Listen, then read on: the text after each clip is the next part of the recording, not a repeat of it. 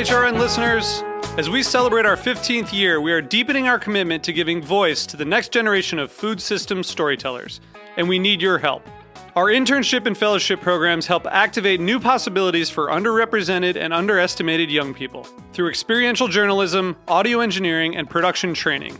Through these unique programs, HRN helps food equity stewards build essential workforce readiness skills that expand their potential and foster economic mobility. Please consider supporting these critical programs.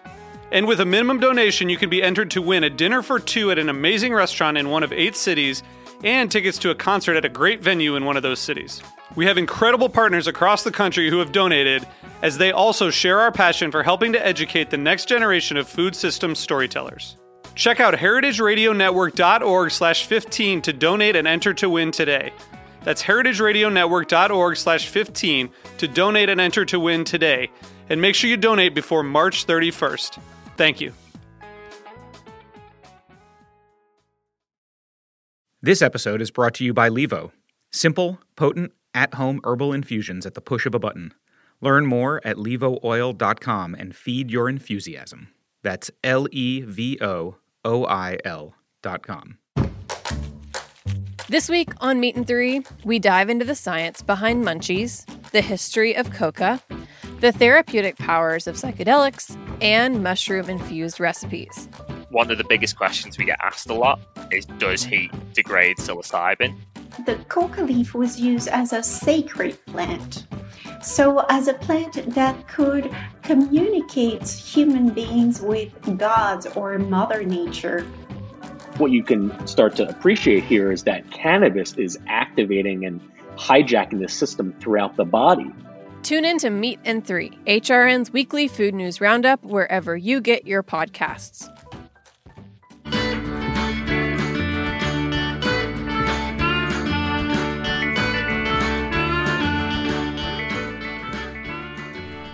Welcome to Feast Your Ears.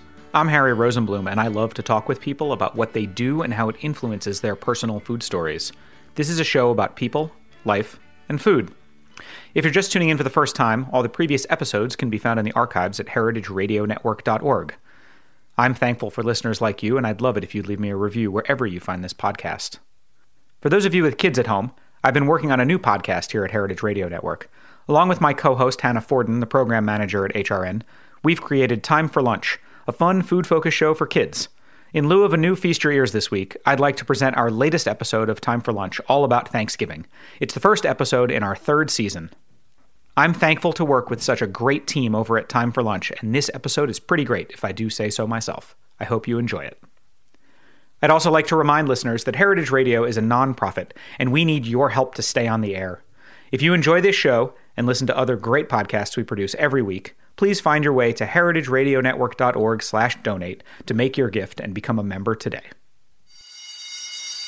It's time for lunch. Welcome to Time for Lunch. This is a place to learn about eating, cooking, enjoying, and sometimes playing with your food. Each episode, we cover a new subject. I'm Hannah Forden. And I'm Harry Rosenblum. Tune in for food, fun, and flavor. We have a special guest here for lunch today, and it's up to you to guess who they are and what the theme of today's episode is. Are you ready? What shape are you? I'm a holiday. Oh, well, I guess you don't really have a shape. I love holidays. Okay, let's see. Are you a spring, summer, fall, or winter holiday? For the purposes of this episode, I'm a fall holiday. But as we'll learn more about later, I can be celebrated at other times as well. Okay, this one is pretty easy, but tell me, do you involve people eating together? Usually a big, yummy meal? Yes, I do. And families often have specific dishes that they might make only for this holiday and look forward to all year long. And what's one of your favorite dishes for this holiday? On the heels of our last episode at the end of season two, I have to say pumpkin pie. Mmm. Okay, listeners, I bet you've figured out by now that we're talking about Thanksgiving. Here in the United States, we celebrate this holiday on the last Thursday of November, and there are lots of dishes that go along with it sweet potatoes, green beans, pie, cranberry sauce, gravy, and of course, turkey. Holidays are such a great time when families can come together and eat and celebrate. Our Thanksgiving, as we know it today, is a take on one of the many traditional Thanksgiving celebrations that the indigenous people of the northeastern United States celebrated long before the European settlers arrived. There's a narrative that I think we're all pretty familiar with that's not exactly what happened. As holidays change and they become a part of our culture, it's important to recognize what they represent today as well as where they came from. We can give thanks for what we have now and also recognize and give thanks for the real origins of the celebration. So, Harry, I was raised vegetarian. So, turkey only became a part of my Thanksgiving tradition when I was a teenager. We didn't eat meat. As a kid, we would have stuffing with chestnuts, squash, vegetarian gravy and mashed potatoes, pie, and all the other good stuff. Just no turkey. How about you? I mean, that sounds super delicious. We used to have turkey at Thanksgiving, and one year when I was a little kid, like maybe two or three years old, I had a really rough time. Oh no. What happened, little Harry? Well, when my dad opened the oven to take out the turkey, I started crying. Do you not like turkey? No, I do like turkey. But we had a dog named Max, and he and I were best buddies, and my dad used to call him Turkey. Not sure why. So, when he opened the oven and the turkey was the same brown color as my friend Max, and they said the turkey is ready, I thought they'd cook the dog. Oh no. Oh, poor little Harry. It all turned out okay. They went and they found Max, who was playing outside, to show me that they hadn't cooked my best friend for dinner, and we all sat down and had turkey for Thanksgiving.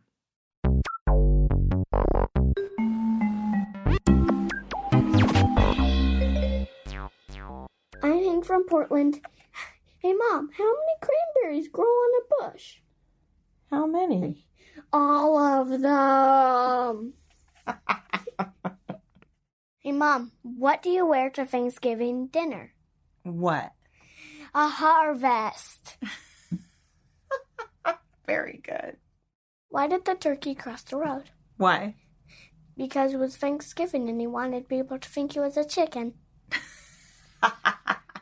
Now it's time for our question of the day. The answer to this question is hidden somewhere in the episode, so listen carefully. What year was Thanksgiving made a national holiday here in the United States? Keep an ear out for the answer.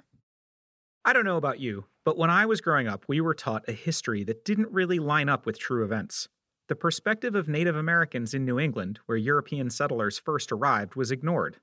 I decided to talk to one of my neighbors here in Rhode Island to get a better understanding of the food traditions of the people who originally inhabited this country we call home.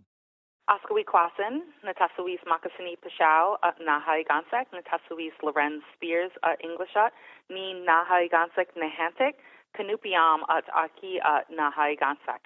Hello, everyone. I'm Lorén Spears. I'm the executive director of Tomaquag Museum. I my traditional name is Makasini Pashao, and I am Narragansett Niantic. Welcome to the homelands of the Narragansett people, and welcome to the homelands of all Indigenous nations across what we now call the United States. Indigenous means the first people of a certain place. Many of us celebrating Thanksgiving today in the United States don't have a connection to the first people who were on this land. There are stories we might hear in school about the so called First Thanksgiving. We now know that the people of this land were holding Thanksgiving celebrations for thousands of years before European settlers arrived.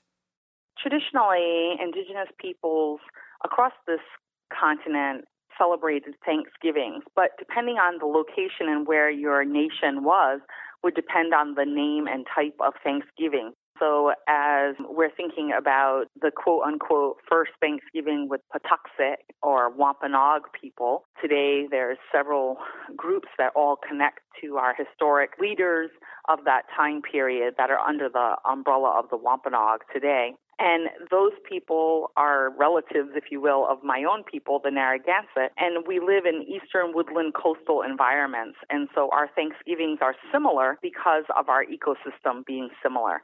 And so we have Thanksgivings such as, you know, the ice fishing moon and the maple sugar Thanksgiving and the corn planting moon and the spring fishing uh, for herring and salmon. There's the strawberry Thanksgiving. There's the green bean Thanksgiving that goes along with the the first harvest of your garden, the corn, bean, and squash.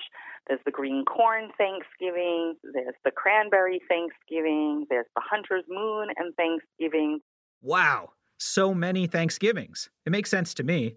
I love the idea of more celebrations, especially about the food and the land. I think we can all use more connection to our land, and why not celebrate the good things in life more often? You know, Americans, they caught on to the harvest Thanksgiving. Um, that's the overall harvest. They actually do it at the wrong time of the year. We do it even today in the beginning of October, you know, kind of after you've just completed the last of your harvest, just as the first frosts are coming. And your your garden is completely harvested and and and so we do that overall harvest Thanksgiving then. And that's what the American Thanksgiving is based off of, the overall harvest Thanksgiving. So Thanksgiving in essence is a ceremony where you come together as your family, friends, community and you have the ceremony to give thanks for that harvest and the gifts of the land and the sea and the blessings from the creator and celebrate that with a feast and then with fun. Today we might play football or play Monopoly or hang out with our family and listen to music. And historically, we did similar things as well. We would play games and socialize and have music and dance. And some of those music and dance is part of the ceremony, and some of the music and dance is for the fun. Hannah, do you have anything specific to your family that you do on Thanksgiving? In my family, we always listen to the Arlo Guthrie song Alice's Restaurant. This is a sort of a weird tradition that started in New York City on the freeform radio station WBAI back in the 1970s. That's so funny. My mom and I listened to Alice's Restaurant too. We would listen to it while we drove to see family or while we're cooking. It's a really fun background story to keep you entertained. Highly recommend it. So, how did we get to this idea about the so called first Thanksgiving with the Wampanoag and the Pilgrims who had just arrived here? So this first Thanksgiving is is that mythology in which the the pilgrims and the native people come together in this fictional dinner of of camaraderie and friendship. In reality, indigenous people, the Wampanoag people, um, helped the pilgrims survive. Without them, they wouldn't have even made it. Um, and then they, they taught them the the ways of the land and how to harvest and hunt and fish and gather the crops and edibles that were here in this land so that they understood how to survive themselves. The history of this country is not always happy or fair. The folks who lived on this land before it was called America were often treated unkindly by the Europeans who came later.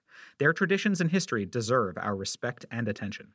The Mashpee Wampanoag and other indigenous communities that were meeting the quote unquote pilgrims are still struggling to protect their sovereignty and to protect their way of life and their communities and their cultural knowledge and to continue their persistence and perseverance to claim the right as uh, as a Wampanoag person, as a first person of this place, as a uh, indigenous person, as are all of our tribal nations fighting for that sovereignty. And I'll use sovereignty in, in the broadest of terms political, economic, cultural, food.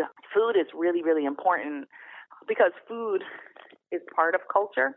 Um, the harvesting and the gathering and the growing and of agriculture and the hunting and the fishing. When we talk about sovereignty, which might be a new word to our listeners, we mean the right to control your own life and the choices you make. This includes everything from your legal rights to where you get your food from. Those are all rights that, as Indigenous people, we should fully have.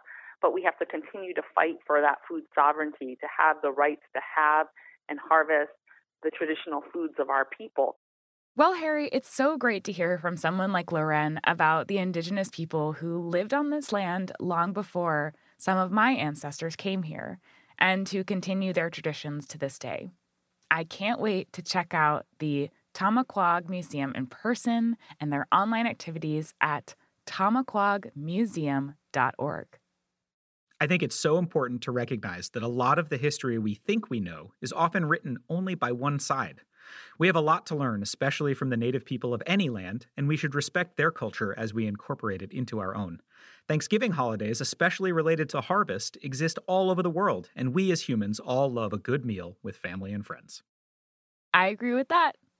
On that note, let's do a Thanksgiving dance.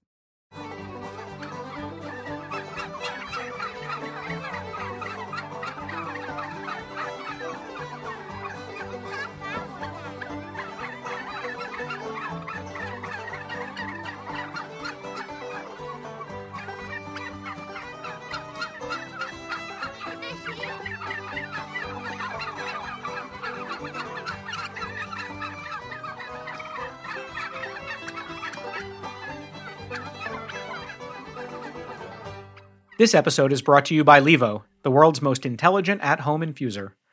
It's super easy to use to make infusions for cooking, candies, cosmetics, and herbal medicines. When the box showed up, I was excited to try it out as I've heard good things about the machine. It looks like a space age coffee maker on the counter, and having it out makes me want to infuse everything. I've got plans for the hot peppers on my counter and the sage I picked from the garden before the first freeze last week, along with some other choice herbs and spices. I think everyone on my list is going to get infused oils this year. So far, I've used it for cannabis, basil, and orange peel infused oils and butter. The machine even has dry and activate functions for the highest potency and stability in your infusions, and you can connect through Wi Fi to track your progress and record your recipes and share with the Levo community. Learn more at levooil.com. That's L E V O O I L.com.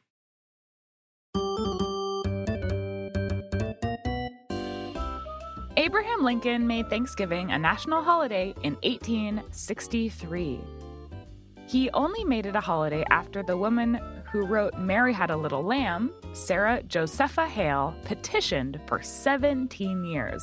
That's commitment. It sure is. Thanksgiving is also a national holiday in Canada, but on a different day. Jingle Bells was originally written as a Thanksgiving song. It became so popular that people started singing it for Christmas too.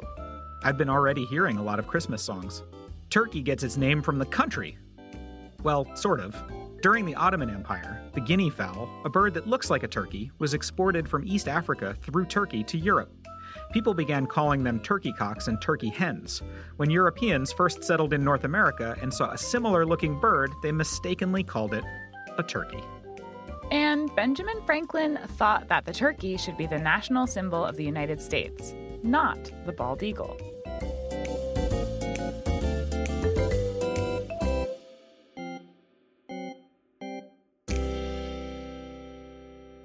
We're going to take a quick break and be right back with more about Thanksgiving. All of us at HRN have been keeping busy despite working and recording from home. This fall, we're proud to announce new shows on the network that each bring important and enlightening stories to listeners around the world. While the world is in turmoil and the future of our country is uncertain, there are certain constants that help keep us going. For us, food and storytelling are essential. While we can't come together in person, food podcasts from HRN can provide a virtual table we can all gather around, bringing exceptional stories to your ears and keeping you informed on the ever changing political and environmental issues of our time is integral to our mission. At a time when the world around us is rapidly changing, HRN is committed to being here for our listening community, and we need you to be here for us. Join our table and help ensure the future of food radio by becoming a member of HRN. Go to heritageradionetwork.org slash donate to make a contribution. Check out the latest additions to our lineup while you're there. You can see all of our series at heritageradionetwork.org slash new shows. Welcome back to Time for Lunch. Hey, Harry. Do you have a special dish that you always look forward to on Thanksgiving? I have to say that I always look forward to turkey, and I always find myself thinking, why don't I eat turkey more often during the year? Maybe because it's not often that I have 14 people over for dinner, especially now with the coronavirus pandemic still growing. But we're going to have turkey this year, even though it's just our small family. This is a special year where we might not get to celebrate with our extended families or gather in large groups for Thanksgiving like we have done in the past. But we can always remember the Indigenous people and celebrate more Thanksgivings for all sorts of things throughout the year. And now, my recipe for stuffed squash. Take the squash of your choice butternut, acorn, or any squash will do. Slice it in half and remove the seeds. Roast the squash cut faces down in a pan in a 350 degree oven for about 15 minutes until medium soft. You don't want the squash to get squishy. While the squash is roasting, take one pound of ground meat, can be beef or pork, or if you're making this for Thanksgiving, you might want to use ground turkey, and cook it until it's cooked through and crumbly. Remove the meat from the pan, and in the leftover juices and fat, saute one medium onion that you've sliced thin or chopped small. After two minutes or so, add in two cloves of garlic that have been minced, and about the same amount of minced ginger. To that, add one carrot chopped fine and saute it all together for a few minutes. Put the meat back in, add salt and pepper to taste, and mix it all together. When the squash is ready, take the squash from the oven and turn it over. Spoon the meat and vegetable mixture into the hollow part of the squash and return the whole thing to the oven until the squash is cooked through, maybe 10 to 15 more minutes. When a small knife or skewer easily punctures the squash, then it's ready to serve. Take it out of the oven, let it cool a little bit, and serve it with Greek yogurt. I made this dish a few weeks ago, and my daughter Moxie thought that it would make a good Thanksgiving dish for a smaller gathering. Since we're having smaller Thanksgivings this year, it might be fun to try out a new recipe. Enjoy! At the beginning of the episode, we asked, What year was Thanksgiving made a national holiday here in the United States? And the answer is Abraham Lincoln made Thanksgiving a national holiday in 1863. So, at the end of the show, we have been highlighting something that we are thankful for or that made us happy. And it's especially fitting for the Thanksgiving season. Harry, is there something that you're thankful for this year? I'm thankful for Time for Lunch and the fact that we have the technology to produce this show even though we live in different states.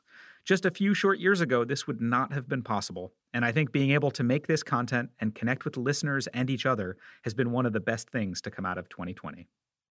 Oh, I love that. Yes, I am so grateful to our listeners who tune in from all over the world. It's amazing to look at the map of where all of you are tuning in from. It makes me really happy to have the opportunity to connect with you. And one thing I would recommend that for all of our listeners here in the United States is it's really easy to look up what Native American tribes lived where you live now. You can Google it and learn a little bit about their history and their traditions around food. Maybe for Thanksgiving this year, you can have a dish that is specific to the Native Americans in your area.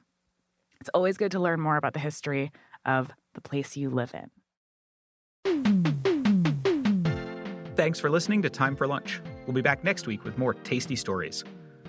We listen to a lot of other podcasts, and you should check out At Your Level, a cool podcast by kids for kids hosted by Ari Kelly, who's 10 years old. This show is written, produced, edited, and hosted by Harry Rosenblum and Hannah Forden, with engineering by Liam Warner. Emily Kunkel is our associate producer. Music in this episode was composed by Breakmaster Cylinder.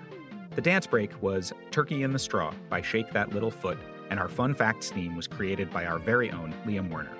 Special thanks this week to Lorén Spears of the Tomaquag Museum, and thank you to Hank from Portland for the jokes. Time for Lunch is a production of Heritage Radio Network, the world's pioneer food radio station. Learn more at heritageradionetwork.org. Time for Lunch is also part of Kids Listen, the number one app for finding great podcasts for kids of all ages.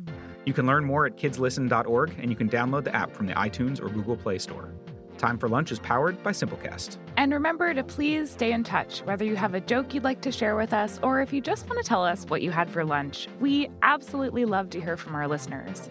Send us your recipes, poems, book or podcast recommendations, or anything else you think we'd like. It's super easy to record yourself using the Voice Memo app on an iPhone. Ask a grown up to help you email us at timeforlunchpodcast at gmail.com. Be sure to include your name, age, and your address so we can send you something in return. Time for Lunch is supported in part by public funds from the New York City Department of Cultural Affairs in partnership with City Council. Thanks for listening and happy Thanksgiving.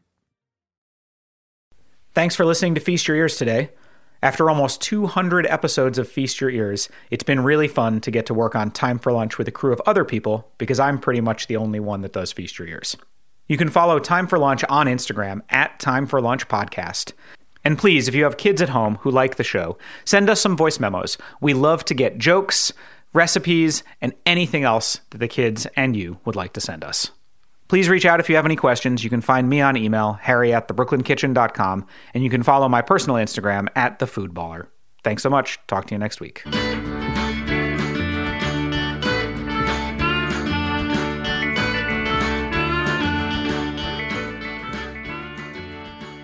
Feast Your Ears is powered by Simplecast. Thanks for listening to Heritage Radio Network, food radio supported by you. For our freshest content, subscribe to our newsletter. Enter your email at the bottom of our website, heritageradionetwork.org. Connect with us on Instagram and Twitter at heritage underscore radio. You can also find us at facebook.com slash heritage radio network. Heritage Radio Network is a nonprofit organization driving conversations to make the world a better, fairer, more delicious place. And we couldn't do it without support from listeners like you. Want to be a part of the food world's most innovative community? Subscribe to the shows you like, tell your friends, and please join the HRN family by becoming a member. Just click on the heart at the top right of our homepage. Thanks for listening.